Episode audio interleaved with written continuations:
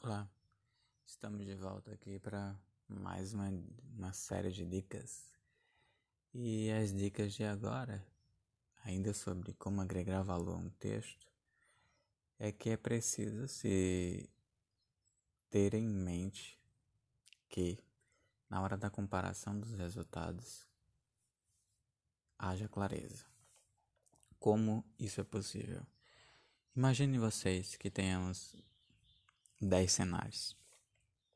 Se a gente fala, por exemplo, de 10 vacinas para a Covid, nós podemos dizer aquelas que são aplicadas ou disponíveis para a segunda dose, um intervalo inferior a um mês, um intervalo superior a um mês inferior a dois, e assim criarmos uma tabela com todas essas vacinas. É uma forma de representar um, um contexto, contextualizar algo. É. Mas outra coisa, outro cenário e de mais impacto é se eu gerar um gráfico em que eu avalie um momento, digamos, o ano de 2020, onde não havia vacinação disponível ainda, né, em larga escala, com o ano de 2021 e apontar através de um gráfico de pode ser um de pizza ou um gráfico de indicando pontos mês a mês a proporção em à medida que a vacinação cresceu, o, a taxa de mortalidade foi reduzida, né? contrastando. Então eu posso mostrar uma curva em vermelho para mortes e eu posso exibir uma curva em, digamos, verde ou azul para o índice de vacinação, quantidade de vacinas aplicadas. Então eu vou ter aí uma, um período de vacinação muito abaixo do índice de mortes, de contaminados, né, e diagnosticados, confirmados. E à medida que em algum momento elas se cruzam essas informações, eu vou começar a ver uma descendência dessa curva de morte e de infectados. Isso é impactante. Então nós temos que ter essa preocupação. Eu posso expor 10 elementos? Posso. Vai ficar visual? Vai. Vai ficar claro? Não.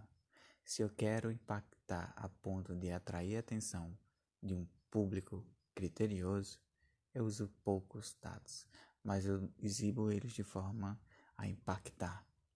Então, se eu uso, se eu crio cenários para exibição de resultados com dois elementos ou com três, eu consigo impactar. Eu consigo impactar por quê? Porque eu posso mostrar o pior cenário, aquele que não traz bons resultados. Eu posso mostrar o intermediário, eu posso mostrar aquele que trouxe os melhores resultados. Em um gráfico plotado de linhas, por exemplo, começa no mesmo ponto e se distanciam. Isso é uma forma impactante de trazer resultados. E isso agrega também um valor inestimável ao artigo. Por quê? Porque exemplifica, ó, para quem está lendo, para o revisor. Esse trabalho aqui trouxe resultados. Há resultados a serem apresentados, vamos compartilhar com a comunidade, porque em alguma parte do mundo pode ter alguém querendo encontrar uma solução e que não saiu da curva intermediária. Uma grande falha de quem faz publicação é acreditar que os melhores resultados são aqueles que vêm com muito esforço.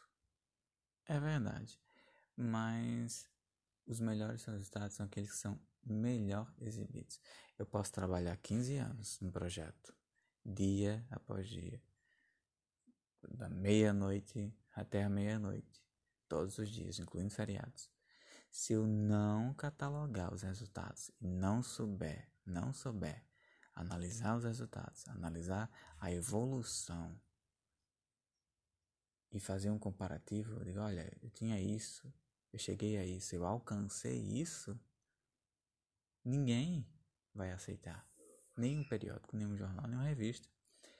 Então a nossa preocupação deve ser a exibição que exalte. Exibição que exalta é diferente de plágio, é diferente de criar resultados. Ninguém aqui está falando em criar resultados, não. Eu estou indicando a forma de exemplificar esses resultados.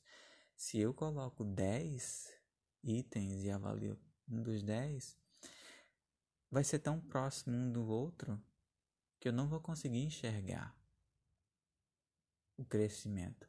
Agora, se eu retiro os intermediários, considero como curva de aprendizagem e marco apenas os que estão ali nas curvas ascendentes, nos pontos que realmente impactam, ali embaixo, no meio e em cima, eu mostro que eu consegui evoluir nos resultados.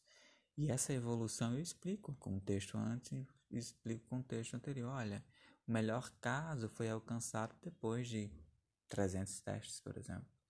Esses testes tinham como fundamentação isso, isso, isso, isso, isso. E assim eu enriqueço, eu fundamento os resultados. E eles ficam tão sólidos que são inquestionáveis e os trabalhos são aceitos. Então nós temos que ter essa preocupação. É raro eu encontrar esse tipo de clareza na exibição dos resultados. Eu conheço, já li trabalhos que não eram ruins, mas a forma como foram descritos transformava em trabalhos medíocres. E eu fiz sugestões de correção e encontrei resistência em algumas pessoas. Não, mas é porque não. Não existe não é porque. Ou você torna claro e expõe aquilo que você alcançou, ou você não consegue um bom trabalho. Voltamos em breve. Bye.